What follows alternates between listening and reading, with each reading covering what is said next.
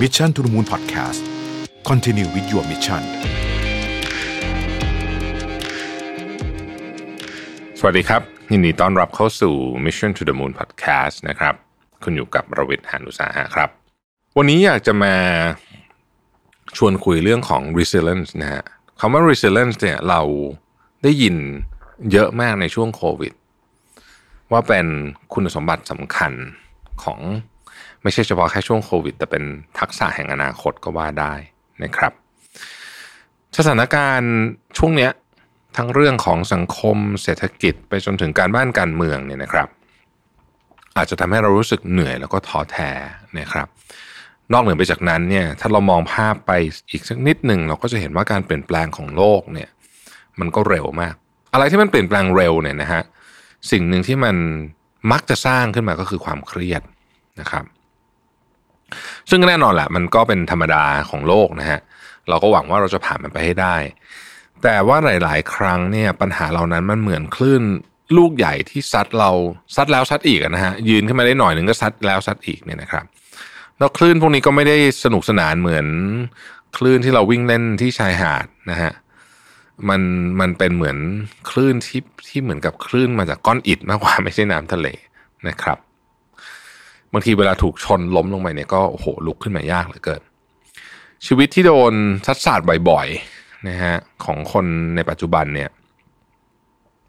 ก็ทำให้เกิดคำที่เราได้ยินบ่อยมากในช่วงโควิด อย่างที่ผมกล่าวไปในตอนต้นก็คือคำว่า resilience นะครับซึ่งก็แปลได้ว่า ทักษะในการฝึกใจให้แข็งแกร่ง หรือทักษะในการใช้ชีวิตอย่างยืดหยุ่น ล้มแล้วลุกขึ้นมาสู้ได้ใหม่อีกครั้งหนึ่ง ซึ่ง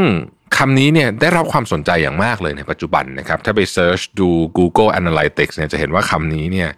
มียอด search เพิ่มขึ้นเยอะมากนะครับอินฟลูเอนเซอร์หลายท่านก็พูดถึงคำนี้นะครับ หนังสือก็ใช้คำนี้ ผู้บริหารนะจำนวนมากก็ใช้คำนี้นะครับ ล่าสุดเนี่ยทางแบรนด์ไมโลเองเนี่ยเขาก็มีแคมเปญนะฮะเกี่ยวกับ resilience หรือว่าทักษะการฝึกจิตใจให้แข็งแกร่งเหมือนกัน โดยทักษะดังกล่าวเนี่ยเป็น soft skill นะครับ บางคนก็มีบางคนก็มีเยอะมีน้อย บางคนก็อาจจะยังไม่มีเนี่ยนะครับ แต่เหมือนที่ผมได้กล่าวมาโดยตลอด ถ้าขึ้นชื่อว่ามันเป็นทักษะแล้ว ยังไงก็ฝึกกันได้นะครับ อย่างที่เราเห็นกันว่าการใช้ชีวิตในทุกๆวันนี้เนี่ยมีเรื่องให้ล้มให้บาดเจ็บให้เสียใจอยู่เสมอเเราคงพอที่จะคาดเดาได้ว่า ไม่ว่าเวลาจะผ่านไปกี่ปีเลยนะครับ ทุกคนก็ยังต้องเจอเรื่องแบบนี้เรื่องเดิมล้มบาดเจ็บเสียใจต่างๆ และไม่จำกัดว่าต้องเป็นผู้ใหญ่เท่านั้นด้วยนะครับ จริงๆเนี่ยแบบทดสอบเรื่องนี้เนี่ยเด็กๆลูกหลานเราก็หนีไม่พ้นเหมือนกัน แบบทดสอบที่ว่าคือแบบทดสอบความยืดหยุ่นในการใช้ชีวิต ซึ่งถ้าถามผมเนี่ยนะฮะอาจจะสำคัญไม่แพ้ของที่ต้องเรียนในห้องเรียนเลยทีเดียว พวกเขาอาจจะต้องเผชิญกับความผิดหวังด้านการเรียน ความสัมพันธ์กับเพื่อน ความรักครั้งแรก ความพ่ายแพ้ทางกีฬา และอื่นๆอีกมากมาย ผมเองก็คิดเรื่องนี้อยู่เสมอนะครับ แล้วก็พยายามที่จะสร้างทักษะ resilience เนี่ยให้กับลูกๆ ผมเช่นกัน เพราะว่ายิ่งเด็กๆ เนี่ยเขาเรียนรู้ที่จะล้มแล้วก็ลุกได้เร็วเท่าไหร่เนี่ยเขาก็จะมีภูมิต้านทานต่อปัญหา และสามารถมีจิตใจที่แข็งแกร่งได้เร็วขึ้นเท่านั้นนะครับ เมื่อวันที่เขาเติบโตขึ้นมาเนี่ยเขาก็จะมีความสามารถในการรับมือกับคลื่นปัญหาที่ซัดเข้ามาให้เขาล้มลงไปเนี่ย แล้วเขาก็จะสามารถยืนขึ้นมาได้ ในฐานะคนเป็นพ่อเนี่ยนะครับ การจะไปสร้าง environment ให้ลูกไม่เจอปัญหาเลย แล้วหวังว่าเราจะปกป้องเขาไปได้เรื่อยๆ เนี่ย มันเป็นสิ่งที่เป็นไปไม่ได้ มันเป็นสิ่งที่ยังไงมันก็ไม่เกิดขึ้น ไม่นาน เราก็จะจากโลกนี้ไป แล้วความเป็นไปได้สูงมากก็คือว่าเขาก็จะอยู่ต่อนะครับ แล้วเขาก็จะไม่สามารถที่จะเราอะไม่สามารถที่จะไปปกป้องเขาได้ตลอดเวลา แล้วมันก็เป็นวิธีการเลี้ยงลูกที่ผมในความคิดเห็นผมคือผิดการที่ไปปกป้องเขาตลอดเวลา ต้องให้เขาเจอปัญหา แต่สิ่งที่เราต้องให้เขาเนี่ยคือทักษะในการแก้ปัญหาด้วยนะ แล้วก็ในการลุกขึ้นมา ที่จะต่อสู้กับปัญหาด้วยนะครับ การที่ให้เขาเข้าใจว่าการล้ม การสูญเสีย ไม่ได้แปลว่าแพ้นะครับ แล้วก็การเรียนรู้ที่จะล้มอย่างถูกท่าเนี่ย จะทำให้เราเจ็บตัวน้อยที่สุด แล้วก็ลุกขึ้นได้ใหม่ ผมว่านี่แหละ คือสิ่งที่น่าปลูกฝังให้ลูกมาก ในฐานะคนเป็นพ่อ แล้วก็รู้สึกว่าเป็นสิ่งที่สำคัญมาก เป็นทักษะที่จะช่วยให้ชีวิตเขาเนี่ย ไม่ทุกข์จนเกินไป แล้วก็จะช่วยชีวิตเขาเนี่ยสามารถเดินไปได้ แบบที่เจ้าตัวสามารถบริหารจัดการชีวิตตัวเองได้ วันนี้ผมก็เลยอยากจะมาชวนคุยว่าเราจะสร้างทักษะ resilience ให้กับเด็กๆ ได้อย่างไรบ้างนะครับ โดยผมจะแชร์วิธีที่ผมลองใช้กับลูกดูนะครับ ซึ่งผมก็ปรับมาจากการอ่านหนังสือต่างๆเนี่ยนะฮะแล้วก็บทความต่างๆ ที่เกี่ยวกับเรื่องเด็กเนี่ยนะครับ ก็คิดว่าน่าจะเป็นไอเดียพอให้ท่าน ผู้ชมท่านผู้ฟังเนี่ยลองไปใช้กันต่อได้ อย่างแรกก็คือว่าการเป็นคนที่มี resilience เนี่ยเกิดจากการได้รับความช่วยเหลือประมาณหนึ่งนะฮะคือไม่ใช่ว่าโอ้โหปล่อยปะละเลยหากินเองอะไรอย่างนั้นขนาดนั้นตั้งแต่เด็กเนี่ยนะครับไม่ใช่ไม่ใช่การเติบโตอย่างโดดเดี่ยวนะครับผมเคยอ่านเจอนะฮะว่าเด็กๆที่ถูกปล่อยให้พึ่งพาตัวเองมากเกินไป คือไม่มีไม่ได้รับการช่วยเหลืออะไรเลยในการผ่านปัญหาต่าง ๆ เนี่ย มีโอกาสจะเกิด ทักษะความยืดหยุ่นในการใช้ชีวิตได้น้อยกว่าคนที่มีผู้ใหญ่ หรือว่าคนที่มีที่ปรึกษาอยู่เคียงข้าง เด็กๆนั้นเนี่ยมีเรื่องของการเปลี่ยนแปลงทางอารมณ์และร่างกายนะครับ เรื่องฮอร์โมนเรื่องอะไรพวกนี้เนี่ยแล้วก็สมองของเด็กเองก็ยัง develop ไม่เต็มที่ด้วยนะครับโดยเฉพาะสมองส่วนหน้าส่วนสมองที่สำคัญมากเขาจึงจำเป็นต้องมีครอบครัวครูหรือว่าผู้ใหญ่อยู่เคียงข้างทำให้เขารู้ว่าเขาสามารถขอความช่วยเหลือ หรือว่าขอคำปรึกษาได้นะ ถ้าเขาจำเป็น แต่อย่ารีบเข้าไปช่วยเหลือในทันที ให้เขาได้ลองแก้ปัญหาดูเองก่อนนะครับ จะทำให้เขาผ่านความแปรปรวนทั้งภายนอก ก็คือปัญหาเนี่ยนะฮะแล้วก็ภายในคือการเปลี่ยนแปลงที่เกิดขึ้นในตัวเขาเนี่ยที่เขาก็ต้องบริหารจัดการเหมือนกันเนี่ยไปได้ จากนั้นเนี่ยผู้ปกครองหรือว่าครอบครัวควร support เขาในด้านอื่นๆนะอย่างการให้คำชมเมื่อลูกตัดสินใจเรื่องยากๆ และย้ำว่าสิ่งที่เขาเลือกนั้นดีแล้วอะไรแบบนี้เป็นต้นนะครับ แต่ก็อย่าทำให้มันโอเวอร์จนเกินไปนะพ่อแม่บางคนก็ชมลูกไปซะทุกเรื่อง จนมันเฟอ้อไปหมดนะครับ การทำแต่พอดีพอเหมาะพอสมกับจังหวะเวลาและบริบทเนี่ย จะเพิ่มความมั่นใจให้กับเด็ก ๆ เมื่อเขาค่อยๆ เติบโตขึ้น เขาจะควบคุมอารมณ์ ต่อความรู้สึก ที่เขาเผชิญได้ทั้งเรื่องดีและไม่ดีนะครับ อีกสิ่งหนึ่งที่สามารถปลูกฝังได้คือสอนให้เขามีมุมมองต่อโลกที่หลากหลาย ซึ่งไม่ได้หมายถึงแค่การมองโลก แต่ในแง่ดีเท่านั้น แต่เป็นการเห็นและเข้าใจโลกในแง่อื่นๆด้วย เช่นตอนเย็นเนี่ยนะฮะหลังเลิกเรียนสมมตินะฮะเราพาลูกไปปั่นจักรยาน เจอฝนตกหนัก แน่นอนว่าเด็กๆก็คงจะผิดหวังนะฮะหรือว่าไปไว่ายน้ำก็ได้นะฮะเจอฝนตกหนักลงน้ำไม่ได้ แต่เราสามารถชวนเขาคิดได้ว่า ถ้าเราออกไปปั่นจักรยานกันไม่ได้ เราสามารถทำอะไรได้บ้างในสถานการณ์ แบบนี้ หรือถ้าเขาอยากปั่นจักรยานมากๆ เราจะปั่นตรงไหนที่ไม่เปียก ในเมื่อเราควบคุมฝนไม่ได้ แล้วมีอะไรบ้างที่เราสามารถควบคุมได้ในสถานการณ์แบบนี้ การฝึกให้เขาสามารถแยกแยะได้ว่าอะไรควบคุมได้อะไรควบคุมไม่ได้เนี่ยนะฮะมันจะทำให้เขาเนี่ยได้เรียนรู้กับ อารมณ์ ความผิดหวัง ความโกรธและเข้าใจว่าจริง ๆ แล้วเนี่ยมันมีอะไรบ้างที่เขาทำได้บ้าง การทำแบบนี้จะเป็นการปรับมุมมองนะครับ ด้วยการชี้ให้เขาเห็นความเป็นไปได้อื่นๆ หรือถ้าหากมันเป็นไปไม่ได้แน่ๆมันมีอะไรบ้างที่เราสามารถทำได้ ของแบบนี้ไม่สามารถสอนกันโดยพูดเอาได้ แต่มันเป็นการฝึกจากในชีวิตประจำวัน ทีละเล็กละน้อย แต่สม่ำเสมอ มันจะช่วยกันหล่อหลอมมุมมองของเขาเนี่ยให้มันกว้างขึ้น มีความหลากหลายมากขึ้นนะฮะมีมิติที่มากขึ้น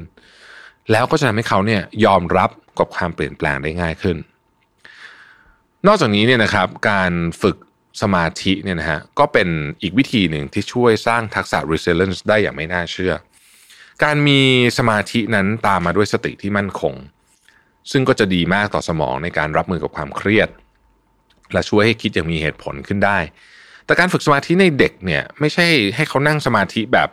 นุ่งขาวห่มขาวแบบที่เรารู้จักกัน อาจจะเป็นแบบนั้นก็ได้นะฮะอาจจะมีบางส่วนเป็นแบบนั้นก็ได้ แต่มันมีวิธีการ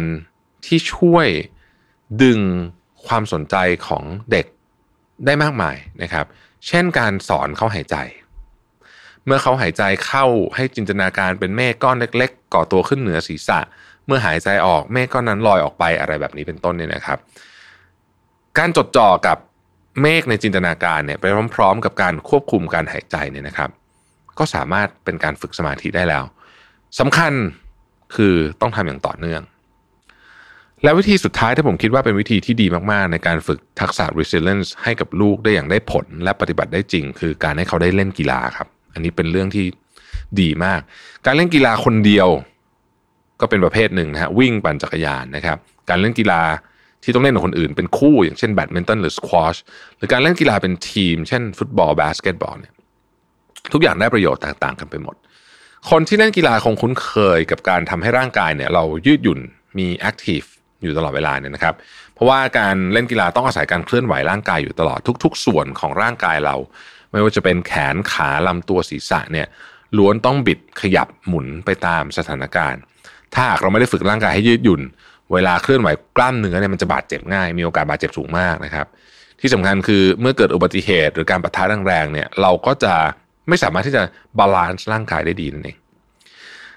ทักษะ resilience จริง ๆ ไม่ต่างกับการฝึกความยืดหยุ่นของร่างกาย แต่เป็นความยืดหยุ่นของการใช้ชีวิต เราต้องเรียนรู้วิธีฝึก ให้เราสามารถยืดหดได้ ล้มก็ต้องล้มให้มันเจ็บน้อย ลุกให้เร็วนะฮะ ทำแผลดูแลร่างกาย หรือว่าเมื่อไหวแล้วเนี่ย เราก็ลุกออกไปวิ่งต่อได้นะครับสำหรับผมเองเนี่ยผมเป็นคนชอบวิ่งมากนะหลายท่านก็คงจะพอรู้นะครับ แล้วก็หลาย ๆ ครั้งเนี่ยผมก็ได้มีโอกาสพาลูกๆไปวิ่งด้วย แน่นอนว่าลูกยังวิ่งเร็วเท่าผมไม่ได้นะครับนั่นเป็นเป็นเรื่องปกตินะฮะแต่ว่าเขาก็พยายามที่จะวิ่งมาให้ทันนะเพราะว่าเขาก็รู้สึกว่าเออไม่อยากจะทำให้พ่อวิ่งช้าอะไรแบบนี้เนี่ยนะครับ บางทีก็ล้มนะฮะ ล่าสุดนี้เพิ่งไปวิ่งกันมาเนี่ยก็ล้มนะล้มล้มเลยเนี่ยเขาก็ร้องไห้มันเจ็บอะนะฮะผมก็พยุงเขาขึ้นมา แล้วก็ปัดฝุ่นให้ถามว่าเจ็บตรงไหนนะครับ ก็เขาก็ชี้นะฮะลูกก็ร้องไห้นะฮะผมก็ค่อยๆชี้ไปทีละส่วนว่าเจ็บตรงไหนนะเจ็บหัวเข่า เจ็บข้อเท้า เจ็บแขนเจ็บอะไรอย่างเงี้ยนะครับ ในระหว่างที่ถามเนี่ยผมก็สังเกตว่าเออลูกค่อย ๆ เงียบลง เหมือนกับเขากำลังพยายามพิจารณาอยู่ว่าเฮ้ยสรุปเจ็บอะไรกันแน่ นะครับสรุปเจ็บอะไรกันแน่นะตอนนั้นเขาก็บอกว่าเฮ้ยจริง ๆ แล้วมันเจ็บแถวหน้าแข้งนะครับ ซึ่งก็คงจะเป็นจุดที่เขาลงไป ตอนนี้เขาล้มลงไปเนี่ยผมไม่เห็นเป๊ะๆว่าเขาลงไปท่าไหน แต่ว่ามันคงจะเป็นตรงนั้นนะหน้าแข้งหน้าขาเนี่ยนะฮะพอเป็นอย่างนั้นปุ๊บก็โอเค เราก็ประคองกันกลับบ้านมาพอที่ต่อไปชวนเขาไปวิ่งอีกนะครับ ตอนแรกเขาบอกว่าไม่อยากไปเพราะกลัว ผมก็บอกว่าอังันเดินช้าๆก็ได้นะครับเขาก็ยอมไปเดินด้วยนะฮะเราก็เดินกันอยู่ สักนานเลยนะฮะจนวันหนึ่งเขาบอกว่า เออวันนี้หนูอยากออกไปวิ่งละนะครับ ผมก็แปลกใจก็เลยพาเขาไปที่เดิม แล้วก็ผมก็วอร์มร่างกายเขาก็วอร์มด้วยนะฮะเขาบอกว่า เออ วันนี้พ่อวิ่งไปเลยนะ เดี๋ยว เดี๋ยวหนูจะวิ่งตามเอาเท่าที่ทันนะฮะผมไม่รู้ว่าลูกจะตามมาแบบไหน แต่ว่าผมก็วิ่งช้าหน่อยนะครับ สิ่งที่เขาทำก็คือว่าเขาเดินในจังหวะแบบที่เราเคยเดินด้วยกันเมื่ออาทิตย์ที่แล้วนะครับ แล้วเขาบอกว่า เออวันนั้นเนี่ยเขาไปเขาไปกับเขาไปกับพี่เลี้ยงเขาด้วยนะเขาก็บอกว่าจังหวะเดินแบบเนี้ย จะไม่ล้ม แต่ถ้าล้มเนี่ย ล้มเนี่ยต้องระวังหน้าแข้งเพราะว่าหน้าแข้งเนี่ยมันจะเจ็บแล้วมันจะเจ็บนานนะครับ พอลูกไปโรงเรียนตอนนั้นที่ยังไปโรงเรียนได้อยู่เนี่ยนะฮะเขาก็ไปวิ่งแข่งนะครับ เป็นวิ่งแข่งแบบเด็กๆนะครับ เอ่อแต่ว่าเขาก็ไม่ชนะเขาไม่ชนะนะครับ อนแรกนึกว่าจะร้องไห้นะเพราะปกติแบบ คือมันก็ดูจริงจังพอสมควรนะครับเขาบอกว่า เออ ไม่เป็นไรไม่ไม่ไม่ร้องไห้ แพ้ก็ไม่ร้องไห้นะฮะผมก็ถามว่าทำไมเขาบอกว่าก็หนูก็แพ้คุณพ่อบ่อยๆ ก็ไม่เห็นเป็นไรเลยนะครับ เป็นคำตอบแบบเด็กๆนะเขายังอายุน้อยอยู่เนี่ย แต่ว่าคำตอบนั้นเนี่ยทำให้ผมรู้สึกว่าจริงๆเนี่ยทักษะ resilience เป็นสิ่งที่เราค่อยๆ สอน ค่อย ๆ ฝึกให้เขาได้นะครับ การแข่งขันกีฬามีทั้งแพ้และชนะ ไม่ต่างจากการทำงานเนี่ยที่มีทั้งประสบความสำเร็จแล้วก็ล้มเหลว จะเป็นยังไงถ้าลูกไม่มีทักษะ resilience มาก่อน ไม่เคยสัมผัสกับการพ่ายแพ้ ทุกอย่างได้รับการโอบอุ้ม เหมือนเป็นผู้ชนะตลอดเวลา เขาก็จะไม่สามารถรับมือกับความรู้สึกแบบนี้ได้ ไม่รู้แม้กระทั่งการกลับมามีสมาธิ เพื่อฝึกฝนหาทางแก้ไข เพื่อยืนหยัดในสนามแข่งและสนามแห่งชีวิตได้อีกครั้งหนึ่ง เพราะว่าสนามทดลองที่ได้เผชิญความท้าทายเนี่ยทำให้ลูกได้ล้ม แล้วก็ได้ลุกให้เร็วขึ้น แล้วก็ก้าวไปได้ไกลขึ้น ก่อนจะไปเจอปัญหาหรือว่าอุปสรรคในชีวิตที่มันใหญ่กว่านี้ และอย่างที่ผมได้บอกไปในตอนต้นนะครับ การที่พ่อแม่ได้อยู่ข้างๆ และคอยส่งแรงเชียร์ความมั่นใจให้กับเขาเนี่ยคอยปลอบเขาตอนล้ม มองดูเขาตอนลุกขึ้นมาใหม่ด้วยตัวเองเนี่ยเป็นแรงสนับสนุนในทุกๆ สนามของลูกเนี่ยก็เป็นสิ่งที่สำคัญไม่แพ้กัน เขาก็ต้องการอันนี้มากๆเหมือนกันนะครับ เหมือนอย่างที่ไมโลนะครับเครื่องดื่มช็อกโกแลตมอลที่ทุกคนรู้จักกันดีแล้วก็ โหดื่มกันมานานตั้งแต่เด็กๆนะครับตั้งแต่จำความได้กันเลยทีเดียวเนี่ยนะครับไมโลเองเนี่ยเขาก็คอยสนับสนุนให้มีการปลูกฝังเด็กๆ ให้มีทักษะการฝึกใจให้แข็งแกร่ง หรือ resilience นะครับผ่านการเล่นกีฬา เพื่อก้าวข้ามความท้าทายทำให้ตัวเองไปได้ไกลขึ้นไม่ใช่แค่ในเกมกีฬาเท่านั้น แต่ในเกมของชีวิตด้วยทำให้เขาสามารถที่จะลุกเร็วขึ้น ล้มท่าสวยขึ้น ล้ม เจ็บน้อยลง วันนี้เรามาเตรียมความพร้อมและเสริมสร้างใจของลูกหลานเราให้แกร่งเข้าไว้ ด้วยการฝึกซ้อมจิตใจในสนามกีฬา และเมื่อไหร่ที่อุปสรรคเนี่ยเข้ามาในสนามของชีวิต แม้ยามเด็ก หรือยามที่เขาเติบโตเป็นผู้ใหญ่ไปมากกว่านี้ เขาจะได้เปลี่ยนอุปสรรค เป็นแรงผลักดัน สามารถลุกขึ้นมาสู้ในเส้นทางของเขาต่อไปได้อย่างแน่วแน่ ขอบคุณไมโลนะครับสำหรับ episode นี้แล้วเราพบกันใหม่ ในวันพรุ่งนี้ สวัสดีครับ Mission to the Moon Podcast Continue with your mission